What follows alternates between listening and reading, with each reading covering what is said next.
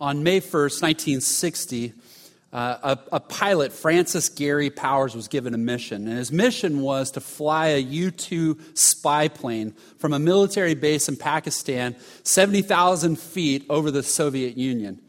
Now, what the U.S. did not realize was at that time the Soviets had developed a special missile, a surface to air missile, and they were able to shoot down Powers' plane.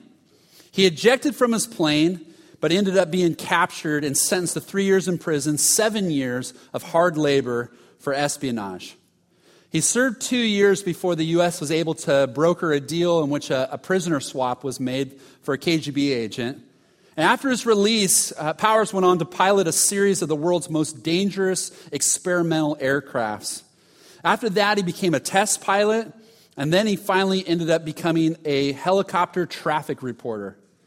While he was doing that job as a working for a Los Angeles TV station, he crashed his helicopter due to a small malfunction. He ran out of gas.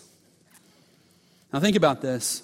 Here's someone who survived a U 2 plane crash, two years of prisoner of war camp, thousands of experimental flights, and went down all because he chose to run on empty. I think you and I know that running on empty is a terrible strategy. It's a terrible strategy for life, it's a terrible strategy for flying, it's a terrible strategy for faith development. Yet all of us have experienced it, haven't we?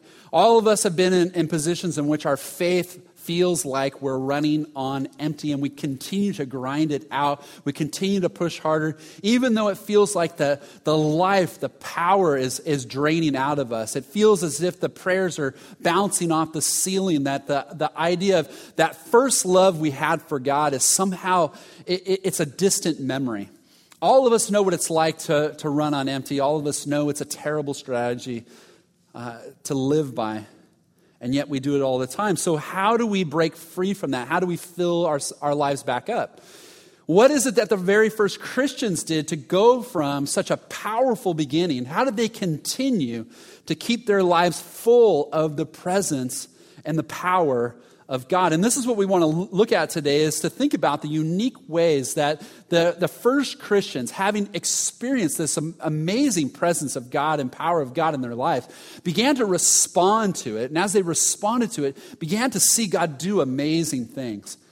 And this brings us to our, our big idea for today uh, an idea we want to explore and, and, and uh, uh, break open and, and understand it in much deeper ways. But if we could put our sermon in a sentence, maybe we'd say this that God does amazing things through a devoted church.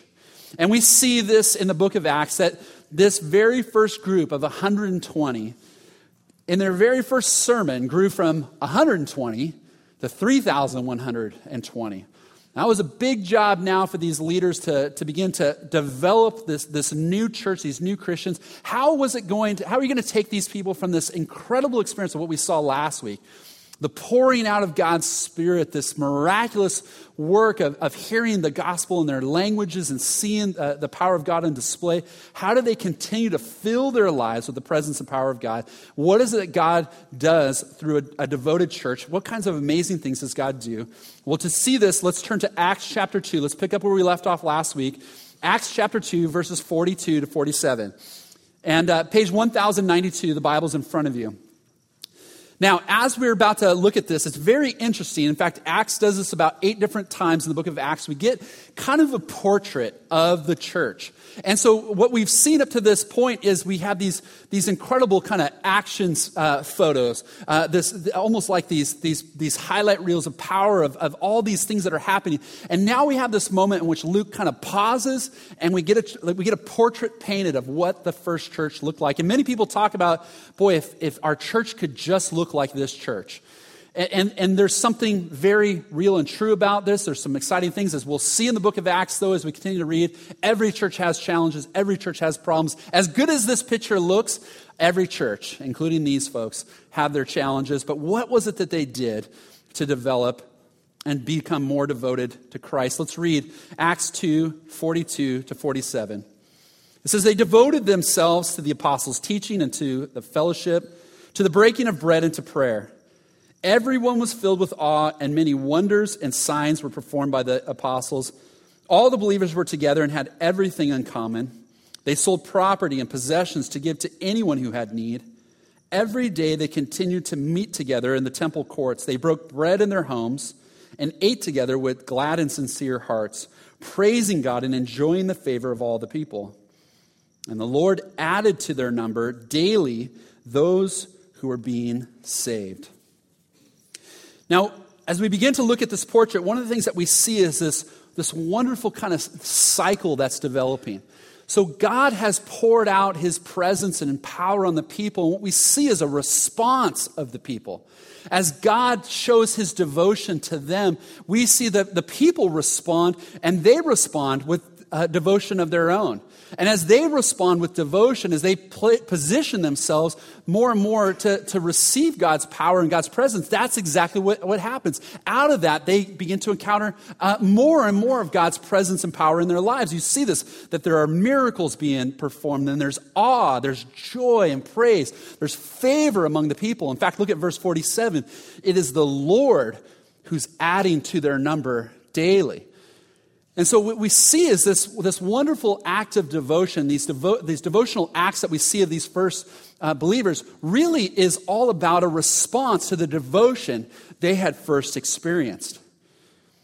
I love in, in uh, Corey and Leanna's prayer for their daughter Addie, uh, the last line is this May you always know that you were wished for, longed for, prayed for, and always wanted a wonderful message for parents to share uh, with their children to know that we've always longed for you, prayed for you, wanted you. And, and, and you have to understand that there's something about these, these first Christians that their experience was they began to understand more and more the devotion of God in their own life. They began to understand that they were wished for, longed for, prayed for. That, that all, that God's, what their experience was the power and presence of, of God's faithfulness. That everything that had been spoken of, all the scriptures had been leading up to that moment. And they're encountering the goodness of God, the grace and mercy of God, the faithfulness of God to do exactly what He had said He would do. And as they experience these things, they're responding in these acts of devotion, not so that they will earn favor, but because they've already encountered it and experienced it. And now they're positioning their lives that they might encounter it more and more. And notice what happens as they do they encounter more and more of God's presence, God's power. And so, what I want you to see in some ways is that as we, we look at these acts of devotion, that we don't do these things so that God will put on display his love and affection. We do that because he has put on a display of his love and affection, because we begin to, to realize more and more that our hearts are resonating with the fact that we were longed for, prayed for, wanted from the very beginning. So, how did they position their lives? What was it that they began to search for? What were they devoted to? We see the first thing was they were devoted to being teachable. They devoted themselves to being teachable. This was a learning church. And we see as they, they put themselves in a position to learn under the apostles' teaching, I, I think it's wonderful that we see from the very beginning, despite all the mystical experiences, all the miraculous experiences, that this wasn't just purely a, an experiential church, that they put themselves under the teaching and that the, the authority of Scripture in their lives, that see, the Spirit of God is the Spirit of truth. And they had submitted themselves to the Word of God. And, and think about this the, the disciples had spent all this time being developed and trained by Jesus. And remember what Jesus' words to them were Go, make disciples of all the nations, baptize them. And then he said, Teach them to obey all I've commanded. And, and when he says teach them to obey, what is he trying to teach them? He was teaching them about the kingdom. Teach them how to live. Teach them how to really find life, the life that God has always wanted for them. Teach them to not only know and be able to recite these things, teach them how to live out the plans that God has for them. And so this is what the, the apostles began to do. And I love that the, what, what we learn about this is that Scripture has this powerful effect on us. In fact, 2 Timothy tells us that Scripture teaches us how to think rightly about God and how to relearn, how to, how to reshape our worldview. G.K. Chesterton said that the chief object of education is not to learn things. No, the chief object of education is to unlearn things. And many of you have probably experienced that, haven't you? That in some way, the more and more as you got into Scripture from the very beginning, not only did you start to learn things about God, but you started to unlearn things. In fact, you saw that your whole worldview started to shift and, and shape. And, and really, this is the calling, right? This is what the apostles were doing, was helping them change the worldview, change the lens, see things through the, the lens of now the kingdom of God and what God has been doing, what God is going to do. Live your life in light of this. And we, we learn that Scripture has this ability to change the way we think and change the way that we act. In fact, it's interesting that one, uh, uh, this, this massive study was done on how people grow. And, and it, it took account thousands of Christians across all kinds of church backgrounds. And in this study, they came to this conclusion that the Bible is the most powerful catalyst for spiritual growth. That the Bible's power to advance spiritual growth is unrivaled by anything else reflection on Scripture is by far the most influential spiritual practice. You want to grow, you want to develop, you want, we want to make sure you're not running on empty. Uh, you, you learn from the first disciples what they did is they, they put themselves in a position to learn the Word of God and to have their worldview shaped by Scripture. One author says this way he says, For transformation to take place, you have to change your thinking. When you change your thinking, you change your beliefs. And when you change your beliefs, you change your expectations. When you change your expectations, you change your attitude. And when you change your attitude, you change your behavior. And when you change your behavior, you change your life. Now, all of you who want to write that down, come up forward afterwards, and I'll just place it right there because it's, it's a lot. But think about that. You got to, ch- to change your life. You have to, it starts with changing your thinking, which means what voice are you listening to? What voices are speaking into you and shaping you to be the person you are? I had a chance this week to do some reading, and I was reading about this story of this experienced spelunker. You know, spelunker, these guys that explore caves and caverns and such. And he invited his friend Danny to come with him, and he had this, this wonderful adventure planned. So Danny decided to come with him, even though he'd never done this before. And he said, right from the very beginning, he got a little intimidated because as they entered in, as they began to explore this cave, that he found right away that he was finding himself kind of getting lower and lower and lower to uh, crouching then he was crawling on all fours.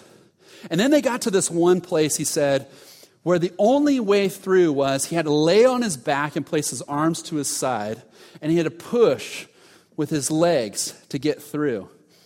Now, as he began to push his way through, he realized he got to a spot where he got stuck. Every time he breathed, he couldn't, he couldn't move on. Now, those of you getting a little panicked right now, just breathe through it. It's going to be okay he, he'd get to this place, he realized every breath he took, he got stuck. And so he'd have to, he'd have to take a breath, and as he breathed out, push with his legs. Take a breath and breathe out and push with his legs. Complete blackness, complete, uh, just t- nowhere to go. And he says, and I got to that moment, and I began to think to myself, I'm going to die here. And he's, he began to panic. He thought, I'm going to die in this cave. I can't go forward. I can't go back. I'm stuck.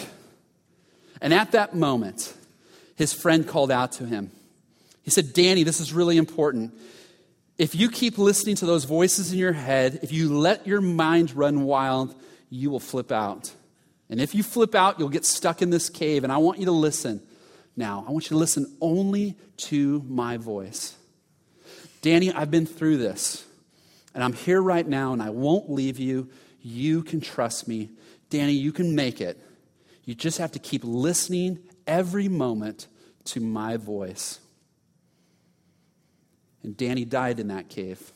No, just kidding. He.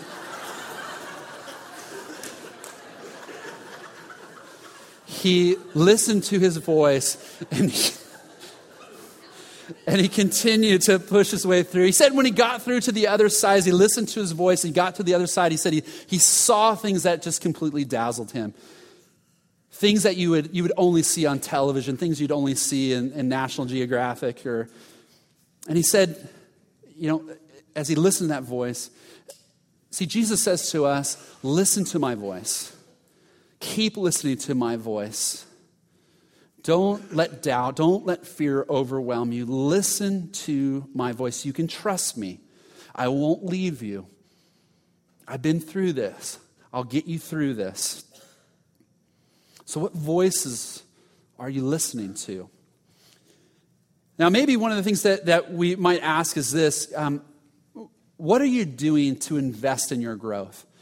Uh, what are you doing to invest in your ability to, to see the world through the lens of Scripture? And, and, and I, I don't know about you, but I was someone who, uh, the first time I read the Bible, I read it like I think a lot of people do. I just opened it up to page one and started going.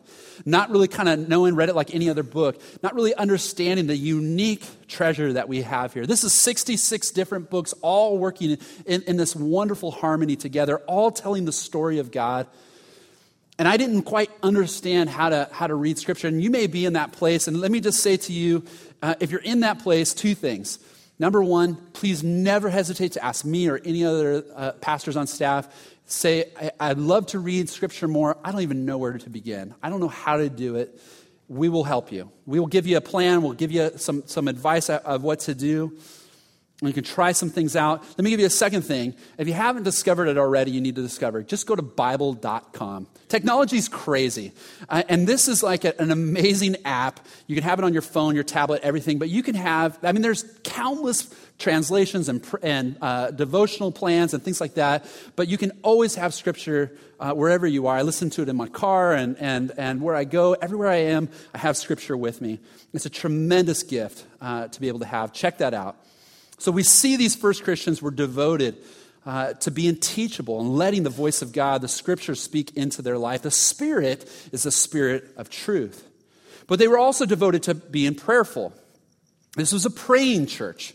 And we see this, don't we? We see that right away that their devotion was to being prayerful. And we see, we've seen it already that from the very beginning, as they prepared for what was to come next, they, they gathered together and they prayed. And what we'll continue to see through the book of Acts is that as they find themselves with challenges and, and things that come up uh, that they have to face, that they find themselves turning to prayer again and again and again. And the truth is, whatever it is that you expose yourself most to in life, that is going to shape the way that you think and feel and act. What are you fixing your eyes on? What are you centering your life on? And as we center our life on Christ, prayer becomes this wonderful gift that God has given us, in which we find that we are not just simply bound to the earth, but God has given us this, inner, this, this gift in which heaven and earth intersect.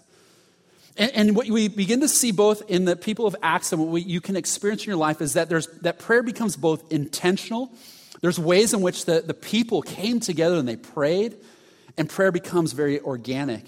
It's something that you begin to discover that you, you never have to stop praying, that you're always in conversation with God. In fact, by the fourth century, the church leaders were trying to teach that to the people that prayer was conversation with God.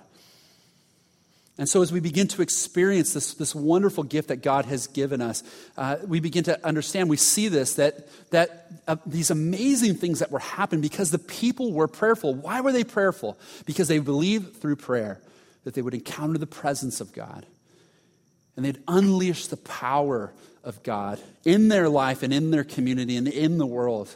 And we have to pray with the same kind of expectation. Even sometimes when we don't feel that, we, we know that God has given us this gift. Jesus revolutionized prayer for them because he, when he tried to teach them about what prayer was, he started with this simple idea start praying differently. Start praying this way go to God as Father. Come to him as a child. Come to him again and again with the things that, that matter to you. He's listening, he's there for you. And they were prayerful. But they were also devoted to being united. They were devoted to being united. One of the things that we, we see is that this was a loving church.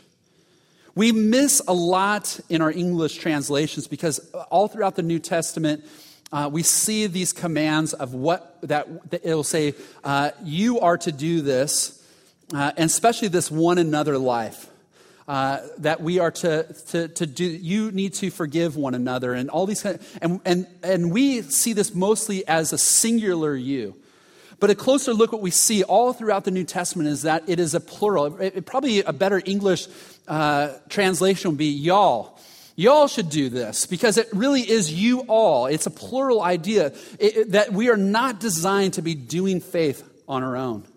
We're designed to be doing it together. And we see these first Christians, their, their life is devoted to each other. They're gathering together in fellowship, they're joined together with shared lives, they're making sacrifices for each other. There's an African proverb that says if you want to go fast, go alone. If you want to go far, go together. One of the great examples of that comes from the 2000 uh, Sydney Games, the Olympic Games. And in the 2000 Games, the, uh, one of the swimming events, they introduced some of the developing nations that never participated to be a part of this. And so it was very interesting. In, one of the events, uh, the, the 100 uh, meters, uh, we had, there were three different contestants. And one of the men was a man named Eric Moussambani. And uh, he was from Equatorial Guinea. Now, as the three people got up ready to, to race, when the, before the pistol went off, the other two had false starts. So Eric found himself racing alone. All he had to do was, at the right time, when the pistol went off, dive into the water, go down to the end, flip his turn, and come back, and he, will have, he would have won an Olympic race. The challenge for Eric was he'd only begun swimming months before, he'd only been training in a 20 meter pool. This was all very new for him. And when the pistol went off, Eric dove in the water. And by the time he got to the turn, it was very obvious this was going to be a struggle for him. He, he, he struggled through the turn. And as he came through the turn, he actually got to a place where he, he began to tread water. He stopped, he came up for air, and began to tread water in the, in the middle of the race. And it seemed obvious that at any moment he was going to give up and just reach out for one of the ropes and disqualify himself. But instead, something happened. All the fans in the crowd rose to their feet and they began to cheer on Eric. They began to scream and cheer and holler for him. And Eric put his face back down in the water and struggled through those final meters, touched the wall, and won. And you can imagine what it was like when he got to the end and, and pulled out of the water, and everyone wanted to know, like, what was going on? What happened? How did you make it? And his words were simply this it was the cheering that kept me going. It was the cheering that kept me going. Who's cheering for you? Who's rooting for you? When you're treading water in life, when you're running on empty, when you're ready to give up and just grab the rope, who, what voices are there? What friends are there? What people are there? To encourage you, to sacrifice for you, to pray for you? Have you surrounded your life with other people? And are you surrounding other people? Are you cheering them on? See, the first Christians, one of the ways that they found their lives being filled again with the presence and power of God was choosing to be united together, joining together. Ecclesiastes 4 says, Two are better than one because they have a good return for their labor. If either of them falls down, one can help the other up. But pity anyone who falls and has no one to help him up. They were devoted to being united.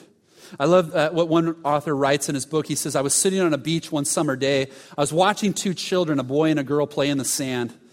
They're at work building an elaborate sandcastle at the water's edge with gates and towers and moats and internal passages. And just when they nearly finished the project, a giant wave came along and knocked it all down, reducing it to a heap of wet sand. He said, I expected the children to burst into tears, devastated by what had happened, or all their hard work, but they surprised me. Instead, they ran up the shore away from the water, laughing and holding hands, and they sat down to build another castle. He said, I realized that they had taught me an important lesson that all the things in our lives, all the complicated structures we spend so much time and energy creating, are built on sand. Sooner or later, the wave will come along and knock down what we've worked so hard to build up. When that happens, only the person who has somebody's hand to hold will be able to laugh. First Christians were committed to each other, they were devoted to being united. They were there for each other, they, they cheered each other on. And it shows in this next devotion, we see that they were devoted to being generous. Notice the unique way in which their commitment to each other showed itself in generosity. Generosity was, in, was really what kind of made them stand apart from the rest of the world at that time. The early followers of Jesus were, were radically different. They cared for people, they cared for the poor, they cared for the oppressed. And generous people have a, a, a mindset, and this comes with being teachable, that it's not mine in the first place, it's God's. And God has, whatever I have, God has entrusted it to me. Every good and perfect gift comes from above. He, what I have, God has given me, and I have to manage it. I have to steward it well. And so they listen for the Spirit of God and they see the unique needs in life and they respond to it as God leads them. I love, there, there's a sense of, uh, with generous people, there's a sense of expect, expectation and, and, and, and, anticipation that God's about to do something great. I don't know what He's going to do, but He's asked me to, to share in this project. And they have this sense of anticipation. Maybe if you were here on, on, Easter, maybe you'll, you'll remember this that at the end of the service, as you were leaving, we invited you to take this, this little book home. Uh, this book came as a result of one of the people in our church uh, saying, Hey, I have an idea. How would you feel about uh, giving one of these books to everyone who comes to our Easter services? It's a, it's a great book that captures the, the gospel, it captures what Jesus did on the cross. It's a short read, but it, it very quickly kind of tells, uh, it captures the, the beauty of what God does, has done for us. And now, six years ago, that would have been kind of an easy thing to do. You could have said, okay, that would be like, you know, 300 books. It's a lot, but it's only 300. This year, we had to say, well, that would be like 1,500 books. And this woman said, no problem. I'll take care of it. And so the boxes came in and we pa- uh, had the books passed out. Now, one of the neat things that happened was this that the week before Easter, we had a group go down to, to Mexico to build a house down there. And while down there, there was a man who got to be a part of the, the experience who, in, in essence, got to watch Christians be generous and see the unique way that, that we're different and, and how we lived out, how people were giving away their vacation and their, their finances and, and their time and their energy to bless a family. And what happens at the end of our trip is uh, we have this wonderful experience. There's an exchange that goes on where we hand the keys, whether it's to a church building that we've built or to the, to the home to a family. And you have to know when a family is moved out of rubble into this, this new home with multiple rooms for them and their family, it's a moving experience. In fact, the only reason why you wouldn't be crying in that moment is that the, the tacos are on revenge in your stomach. I mean, there's, there's no reason not to just be totally taken emotionally by what, what's happening because it's, it's powerful, it's good, and it's right. And as this man was watching this experience, he simply described, I, My life has to be about something more. And he began to be open to this work of God in his life. He, he came on Easter to the Huntington Beach campus and he received this book at the end of the service and he went home and he read it. And he began to understand why it is we are the way we are. That the generosity of our lives is really a reflection of the generosity of Christ. And as he, as he read through this book, his heart was right. On the next Sunday, he raised his hand to say, I want to follow Jesus. I want to give my life to him. I want this life to be my life. And it's very possible this guy will be the very first guy we baptized from the Huntington Beach campus that we just launched uh, two months ago. And so I went up to the woman who bought all the books and I said, I got to tell you a great story from what you did. And when I finished telling her, she just had this simple response. She, said, she just simply said, Well, that's why we bought them. just great expectation that God was going to do something. And this is what generosity does, and this is why the people of God were they were they were devoted to each other, they were united, they were generous uh, with each other. And finally, we see that they were devoted to being worshipers. Really, this captures the whole essence of everything we see because everything they were becoming, everything they were doing was a response to who God was and what God was doing. They were responding, they were taking themselves off the throne and rightly placing Jesus Christ on the throne of their life. They were becoming worshipers of God, not just worshiping in a service. Their whole life was being shaped by worship. In fact, you notice that, that even their fellowship, even their, their times of coming together was marked by something. They would break bread and they would pass it and they would remind themselves why they were together that they were there because Jesus had broken his body for them, and they pass a cup and they remember that his blood was poured out for the forgiveness of their sins. That every time they came together, it was just, even in the fun and the laughter, and everything was marked by worship. They understood their life now. Their life was not about themselves and their own glory anymore. Their lives were being lived for the glory of God. And they would, they would rise to the heights. They were placing Christ in his rightful place. And when they place Christ in his rightful place in their lives, they realize all the other stuff in life seemed to kind of melt away and fade away. I love this story because I think it captures it in some ways. I was reading about a, a pilot uh, around World War I, just before World War I. He wanted to attempt to fly around the globe. And so as he took off from the west coast, he flew to the east coast, he landed in this field, and he refueled his plane. And he was about to go four hours over the ocean until he would be able to land again. And so as his plane took off, he was about two hours in. And he began to hear this kind of scratching sound. And then this gnawing sound and he kind of panicked. He realized that what had happened was, was, while his plane was landed in the pasture, that a rat had crawled up inside his plane. It began to gnaw on the steering cable. And he realized that if it gnawed through the cable, he'd lose control of the plane and he'd plummet into the ocean. And so he had to think fast because he was two hours in. It was too far to turn back, it was too far to keep going. He had to do something to get through this. And so what he realized was this is that rats are made to live on the ground, not in the sky. And so he pulled up the nose of his plane. He climbed to the heights. He climbed and climbed and climbed until he could hear no more scratching, no more gnawing. Then he leveled out the plane and continued to fly. He got to the other side. He landed the plane. He reached in. He pulled out the dead rat and threw it away. But in that picture, we began to, you kind of see a picture of something, don't you? That the rodents of our life aren't meant to live in the heights. And when we, we our life rises in worship, when we, we rise our lives up into the presence of God, worship in that place is where worry and anxiety and stress and fear seem to wither away. And those things that gnaw away at our lives, that empty our lives, those things can't live in that place. When you find yourself in a, in a place of, of, of right worship where, where you see who God is and you know what He's done and you know what He's going to do, all those other things seem to fade away. You trust and you know He's with you.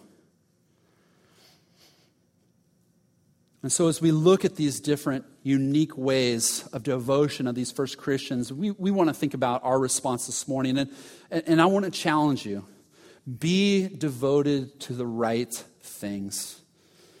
Is your life running on empty? Are you wondering, how do I continue to live in the presence and the power of God? Be devoted to the right things, not so that you will earn his approval, but because you've already discovered how devoted he is to you. You've discovered that God, in his devotion to you, sent his one and only Son for you. That Christ, in his devotion for you, left heaven's glory, took on human flesh, became your servant, and gave his life on the cross for you. Don't be devoted to Christ so that he will somehow show you his devotion. Be devoted in response to his devotion. Apostle Paul says it this way when he says, In light of the mercy of God and in view of God's grace, offer yourself as a living sacrifice. Give yourself in full devotion to Christ. It's the only thing that really makes sense. When you see the devotion of Christ to you, the only thing that makes sense is to give your life back in devotion to Him. It's where you'll find life abundant, eternal, with God now and forever. As we saw last week, the people were, as they saw the devotion of, of, of God to them, and the example of Christ and his devotion and what he'd done on the cross, the response is, What should we do? And Peter's response was, Repent, be baptized, believe. Repent, believe. Jesus said it this way follow me. And the only way you can follow someone is to give up your way.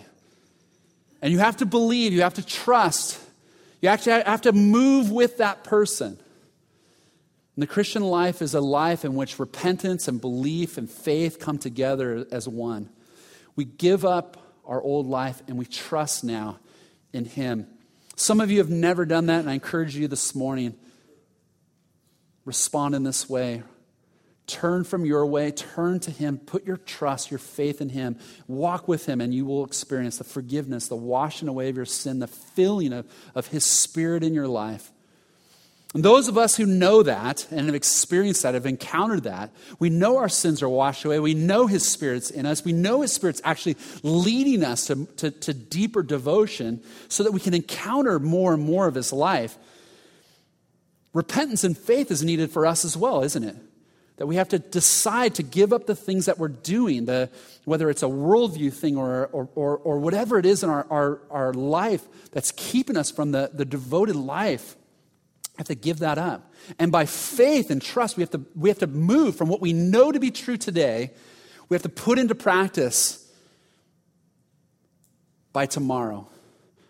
We have to start doing the thing that God's calling us to because He's saying, Come to me. Let me give you life. And so let's bow together. Let's pray. And let me invite you to, to look through that. Is there some way that the Spirit of God is speaking to you about your life and, and, and speaking to you about where you need to, to repent, to, to give up, to let go of a way you've been going, and to embrace Him by faith? Is there some one of these ways of devotion, one of these places of devotion that, in, that you hear Him saying, Hey, trust me with this, come with me in this way? Let's live this out together. Test me, see. You'll see that's life giving. And if you've never trusted Jesus Christ before, I hope and pray that you see in some way the devotion that God has for you, that God, in his devotion to you, has sent his Son. Jesus, in his devotion to you, has, has bore your sin. He has laid down his life on the cross, and he invites you into a life of salvation of life now and forever with Him. And as you see His devotion, you have the opportunity this morning to devote your life to Him, to say to Him, Lord Jesus, today I repent. I choose to give up my way, and I choose to put my faith in you. And I would just encourage you, as people have been doing over these last months, each, each week, uh, people have just been saying, That's what I want. I want that life that, that, that God offers me. I want that life that Jesus made possible for me. I want to become his follower. And if that's what you want this morning, let me just encourage you as we, we in this moment of prayer, as we bow together, as each head is bowed and eyes are closed, would you just raise your hand up? It's just as a sign to say, This morning, I want to commit my life to faith in Christ. Would you just raise your hand up just as a sign of your faith this morning? Thank you. Thank you. Thank you. Lord, you see these that are just saying to you, they need you, they want you, they want your life. Lord, would you uh, help them feel once again just the cleansing?